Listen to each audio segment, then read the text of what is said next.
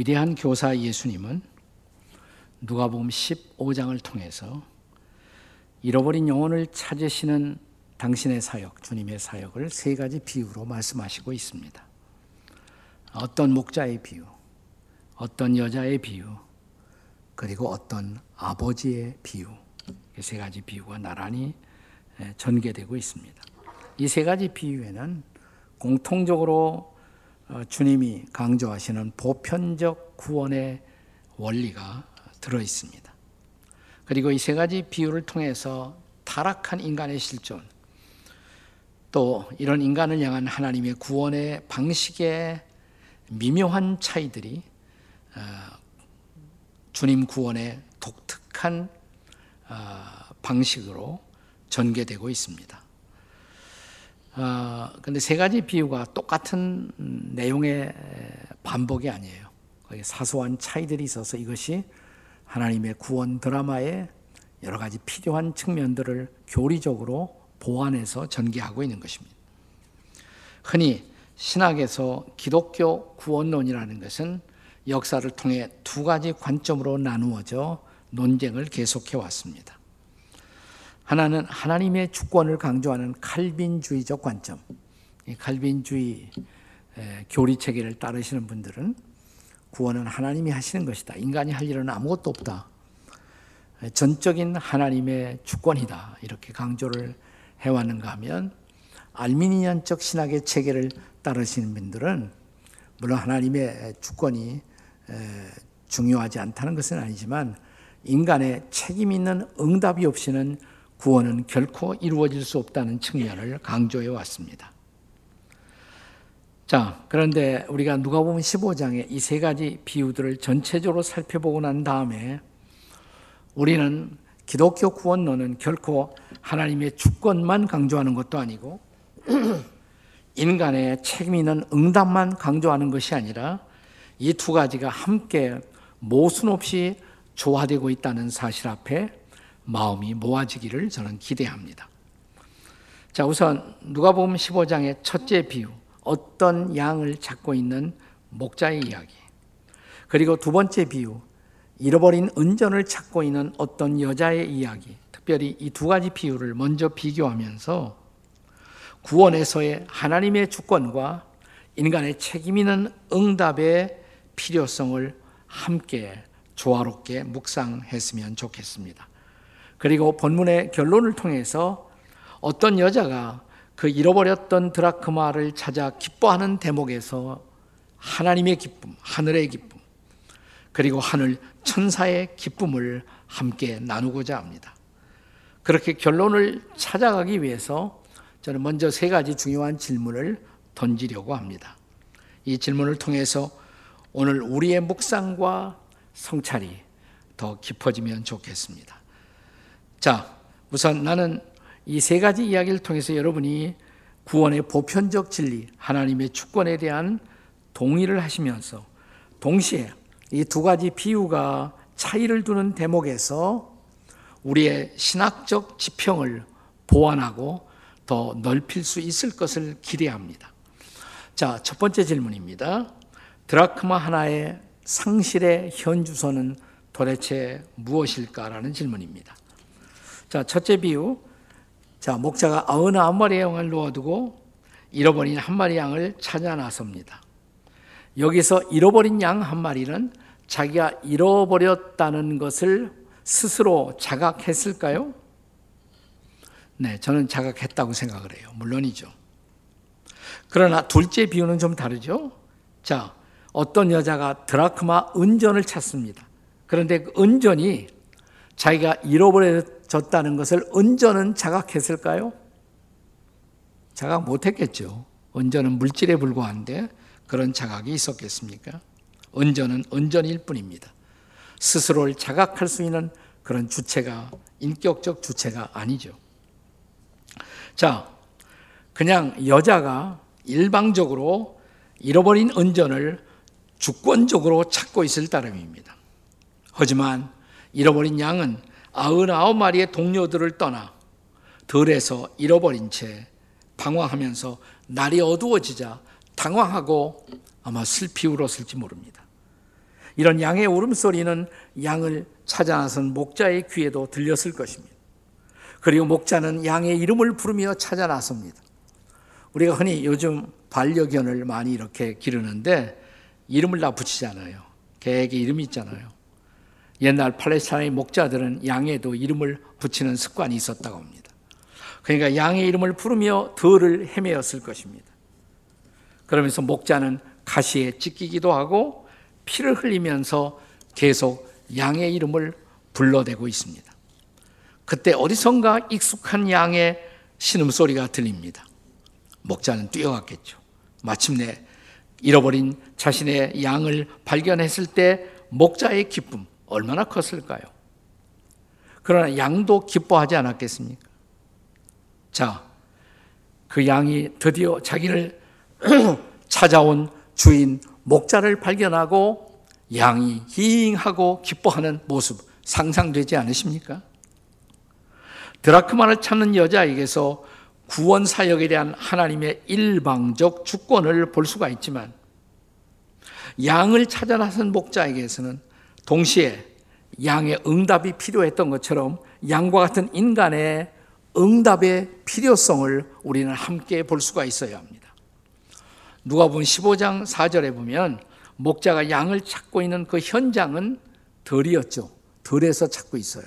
네. 그런데 누가복음 15장 8절 이하에서 자, 잃어버린 은전은 어디에서 잃어버렸습니까? 집이죠. 덜이 아니에요. 집이었습니다. 집에서 잃어버렸습니다. 자, 우리는 우리 스스로 하나님을 떠나 멀리 멀리 저 광야에 가서 방황할 수가 있습니다. 세 번째 탕자의 비유도 이 탕자가 먼 나라로 갔다라고 기록하고 있습니다. 그러나 인간의 영적인 방황이라는 것은 먼 나라, 저 광야에서 들에서만 이루어지는 것이 아니라 집에서도 우리는 잃어버려질 수가 있어요. 집에서도. 집에서도 영적 상실과 영적 방황의 비극은 일어나고 있다는 것입니다. 성경은 교회를 가리켜서 하나님의 집이라고 말하잖아요. 어떤 사람이 교회에 출석하는 일, 중요한 일입니다. 왜냐하면 적어도 교회에 출석해서 복음을 들을 수 있는 기회가 주어졌다는 사실입니다. 그러나 교회만 출석했다고 해서 그 사람이 구원받은 백성이고 하나님의 참된 백성이라고 간주할 수가 있을까요? 아닙니다. 교회 출석하지만 예배에도 참여하지만 거듭난 체험이 없고 진정한 신앙 고백이 없는 사람 부지기수로 많아요. 그것이 저는 오늘 교회가 가지고 있는 가장 커다란 문제라고 생각해요. 자, 이미 말씀드린 것처럼 그래도 교회를 초대하셔야 합니다. 사람들을. 다음 주일 날 모시고 오셔야 합니다. 복음을 들을 수 있는 기회를 갖게 된다는 것은 매우 중요한 일입니다. 그러나 정말 더 중요한 것은 교회에 오기만 하는 것이 아니라 복음을 듣고 복음이신 예수님을 만나 예수님 안에 있게 되는 것. 이것이 정말 중요한 것이죠. 네. 자, 그렇지 않다면 교회 당에 예배의 자리에 오기만 하는 것, 그것으로 아직 그들에게 구원이 이루어진 것은 아닙니다. 이런 사람들이야말로 구원받지 못하고 예배의 자리에만 나와 있는 사람들이야말로 잃어버린 은전 같은 영혼들이라고 할 수가 있는 것입니다. 자, 여기 본문에서 잃어버린 은전을 찾기 위해 여인은 어떻게 했습니까? 8절에 보면 등불을 켜요. 등불을 켭니다. 무엇을 뜻합니까? 잃어버린 은전은 어둠 속에 있었던 것입니다. 등불이 비치기까지 어둠 속에 있었던 은전은 발견될 수가 없었습니다. 그것이 바로 죄인들의 잃어버린 실존의 현주소인 것입니다. 신학에서는 이것을 가리켜 성령의 조명이다. 이런 표현을 써요. illumination of Holy Spirit. 성령님의 조명. 성령이 우리 마음을 비추어 주실 때 비로소 나는 내가 죄인이구나 라는 사실을 발견하고 깨닫게 된다는 것이에요. 이게 성령의 조명의 사역이에요. 예수님이 이 땅에 계시다가 이제 하나님 나라로 가시면서 내가 가면 나를 대신해서 보혜사 성령을 보내겠다. 그러면 그 성령은 이 땅에 와서 여러분들에게 내가 그랬던 것처럼 여러분에게 다가가서 죄와 의와 심판에 대하여 세상 사람들을 깨우쳐 줄 것이라고 말씀하시죠. 자, 요한복음 16장 8절과 9절의 말씀입니다. 한번 같이 읽겠습니다. 시작. 그가 와서 죄에 대하여 의에 대하여 심판에 대하여 세상을 책망하시며 죄에 대하여라 함은 그들이 나를 믿지 아니하며 자 보혜사 성령이 오셔서 깨닫게 하시는 죄악 중에 특별히 중요한 죄가 있어요. 믿지 아니하는 죄. 자 우리가 살인했다, 간음했다. 이것은 성령의 조명이 없이도 스스로 어느 정도 아 내가 잘못했구나 알 수가 있어요. 양심의 가책으로. 그러나 성령의 비추심이 없을 때는 하나님 안 믿는 것, 예수 안 믿는 것이 죄다. 이거 깨닫지 못하거든요. 내가 하나님을 떠나 있었던 것, 예수님을 거부하고 있었던 것, 그것이 바로 죄이다. 라는 것은 성령의 비추심을 통해서만 깨닫는 것입니다. 자, 그렇기 때문에 우리가 블레싱 축제를 준비하면서 무엇보다 기도할 것은 우리들의 VIP, 내가 인도하고 싶은 사람, 주님 앞으로 인도하고 싶은 사람들의 마음 속에 성령의 비추심이 함께 하시도록 기도하는 여러분과 제가 될 수 있기를 기대합니다. 아멘. 이게 정말 중요한 것이에요. 이제 둘째 질문입니다. 그렇다면 이 드라크마 하나는 왜 포기될 수 없는 것일까요? 도대체 어떤 가치가 있어서 드라크마 하나를 이렇게 찾아야 합니까? 본문 8절에 보시면 어떤 여자는 10개의 드라크마 중에서 하나를 잃어버렸어요. 8절. 한번 더 읽겠습니다. 8절 다 같이 시작. 어떤 여자가 열 드라크마가 있는데 하나를 잃으면 등불을 켜고 집을 쓸며 찾아내기까지 부지런히 찾지 아니하겠느냐. 성경학자들은 예수님 당시에 팔레스타인에 살고 있는 여인들이 시집, 시집을 가면 자기 신랑에게서 어, 받는 어, 결혼 선물이 있어요. 그 선물이 은전 10개였다 이렇게 말합니다.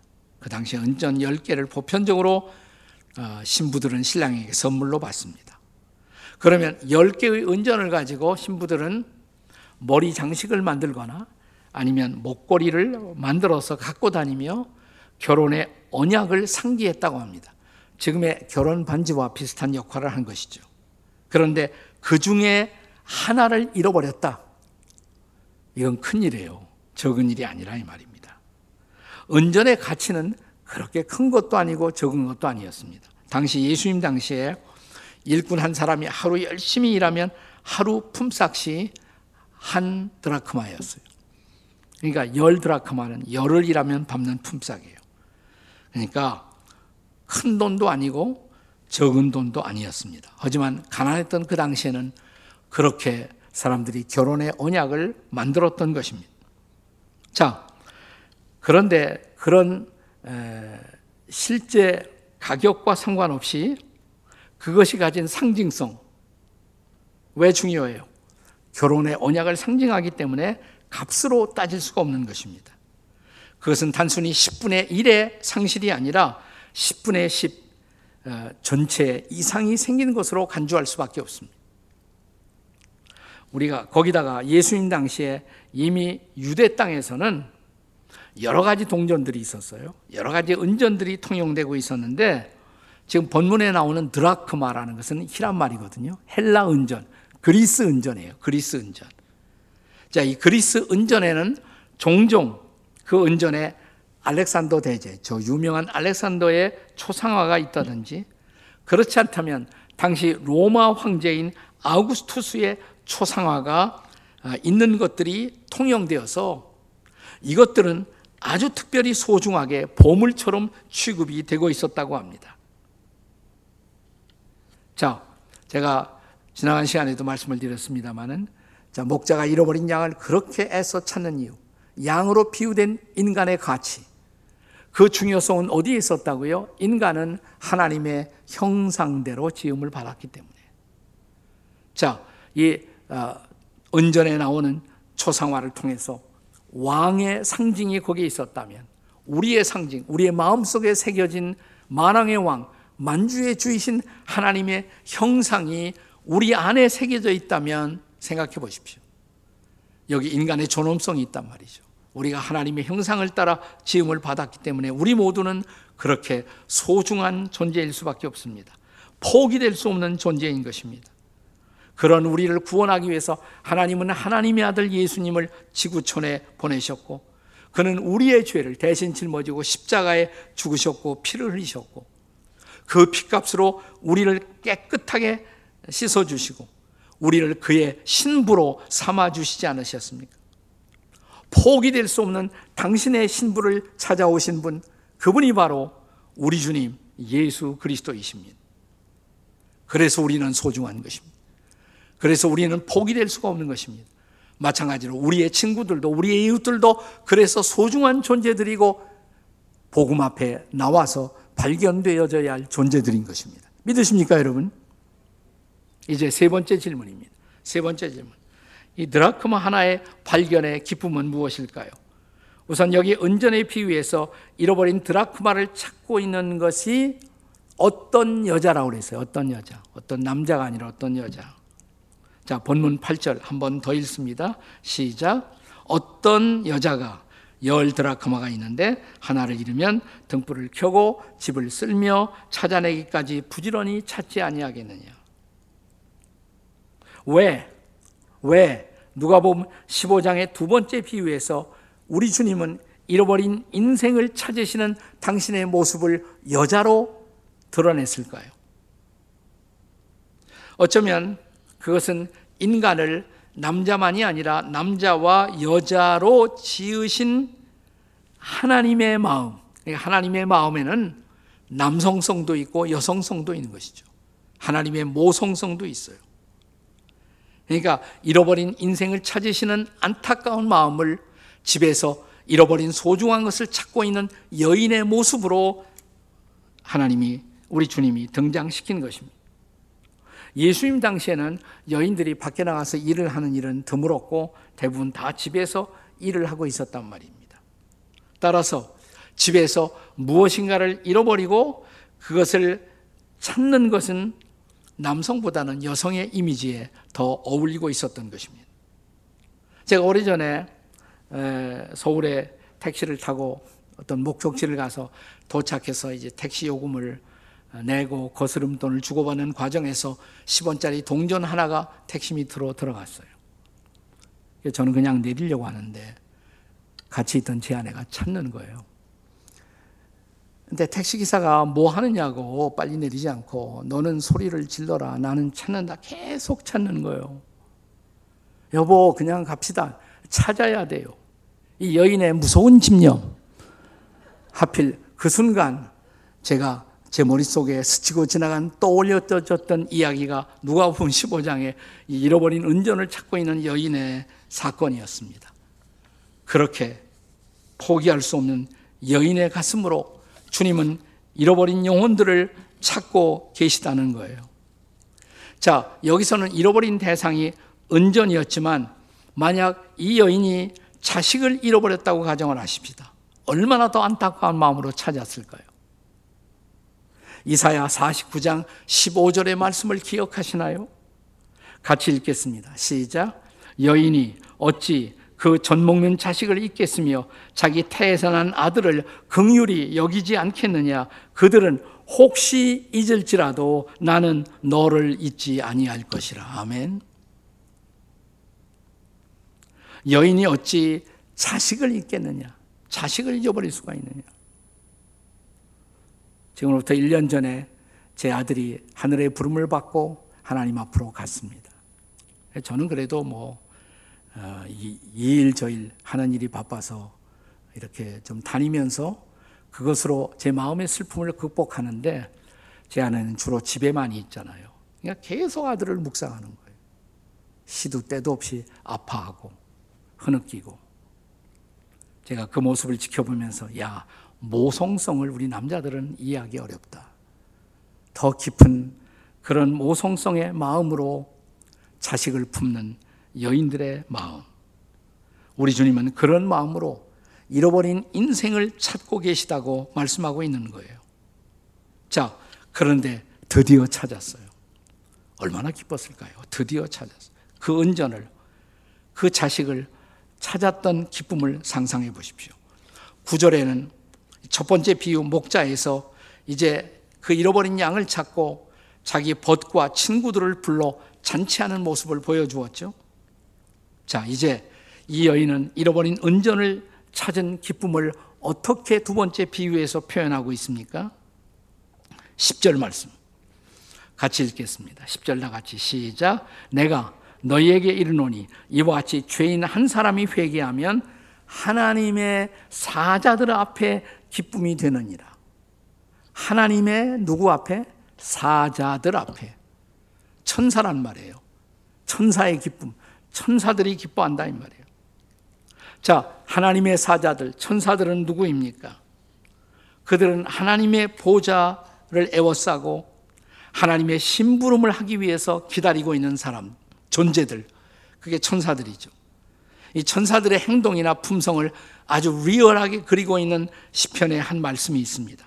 시편 103편 20절 21절을 같이 읽겠습니다. 다 같이 시작.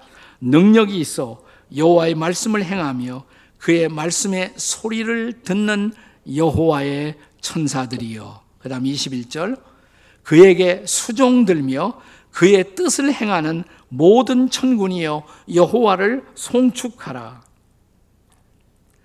하나님의 말씀에 항상 귀를 기울이고 있다. 천사들은 하나님이 무슨 소리를 하시나 항상 대기하면서 기울인다. 귀를 기울인다 그랬어요. 소리를 듣는다. 뿐만 아니라 수종들어 그의 뜻을 하나님의 뜻을 행하는 천군 천사들이요.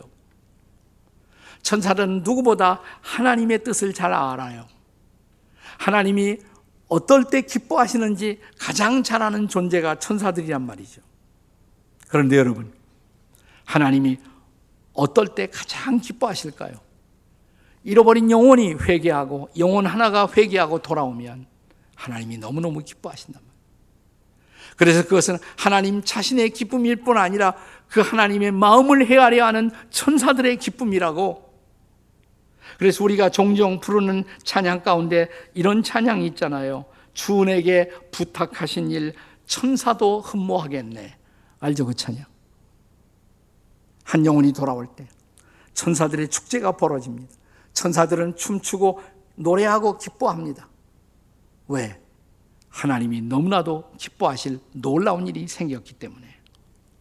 본래 이 찬송가를 어, 예, 작시자, 작사하신 분은 누구냐면 엘라이저 캐슬, doctor 캐슬이라는 의사입니다, 본래. medical doctor예요. 이분은 본래 병원에서 환자들을 지극정성으로 잘 돌보던 분이었어요. 그러나 동시에 지극정성으로 마음을 다하여 환자들에게 전도를 열심히 하던 사람이었습니다. 돈 버는 것보다도 전도하는 것이 더 커다란 그의 존재의 보람이요 가치였습니다. 그날도 병원에서 몇 사람의 환자들에게 전도하고 너무니 기분이 좋아서 집에 돌아왔어요. 여보, 내가 오늘도 복음을 전했는데 세 사람이 주님 앞에 돌아왔다고 너무너무 기뻐하는 거예요.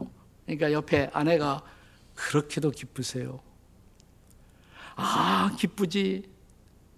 천사도 흠모하는 일인데, 천사도 흠모하는 일인데, 이 말이 화살처럼 그 아내의 마음에 박혔습니다. 천사도 흠모하는 일.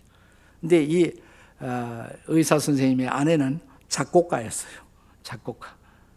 그 말을 딱 듣고 영감이 와서 노래를 만드는 것이에요. 부부가 함께 합작해서 탄생시킨 찬양이 바로 이 찬양이에요. 나이가 60세가 넘었을 때 닥터 캐슬은 아예 전도를 더 열심히 하고 싶어서 풀타임으로 하고 싶어서 의사 일을 접고 신학을 공부하고 목회에 투신했습니다. 그가 아, 첫 번째 교회에 취임하게 되었을 때 어, 우리 같은 침례교회예요. 거기도 이분이 너무 마음이 기뻐서 그날 취임식에 기쁨을 아내와 함께 이 찬양으로 주님 앞에 영광을 돌렸어요. 네. 그리고 이제 목회를 시작해서 얼마 되지 않았는데 어, 이 닥터 캐슬의 아내 되시는 분이 교통사고로 세상을 떠나는 일이 생겼습니다. 그때 한 사람이 누군가가 와서 아니 예, 풀타임으로 목회 헌신하시고 그리고 아, 아내를 사모님을 잃어버리고 후회 없이 목회하시는 일이 후회 없는 일이라고 생각하시나요? 하필이면 이런 질문을 하는 사람들이 있어요. 그때 닥터 캐슬은 이런 대답을 했다고 합니다. 그러면요, 후회 없죠. 저는 저에게 후회는 없습니다. 제 아내도 후회하지 않을 겁니다.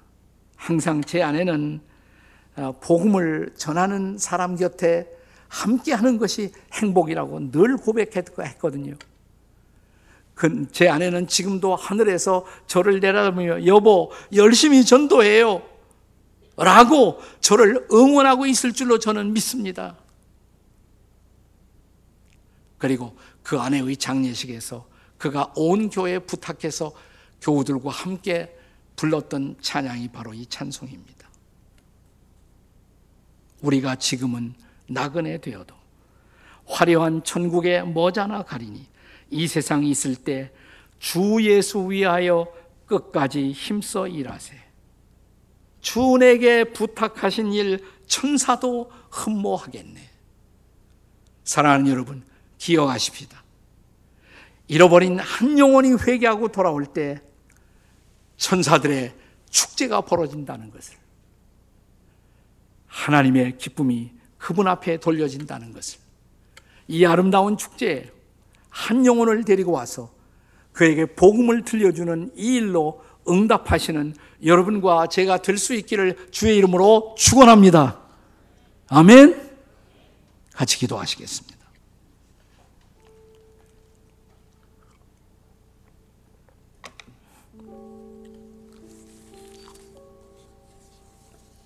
우리는 우리가 주님 앞으로 인도하고 싶어 하는 그런 전도 대상자들을 VIP라고 부릅니다. 여러분의 VIP.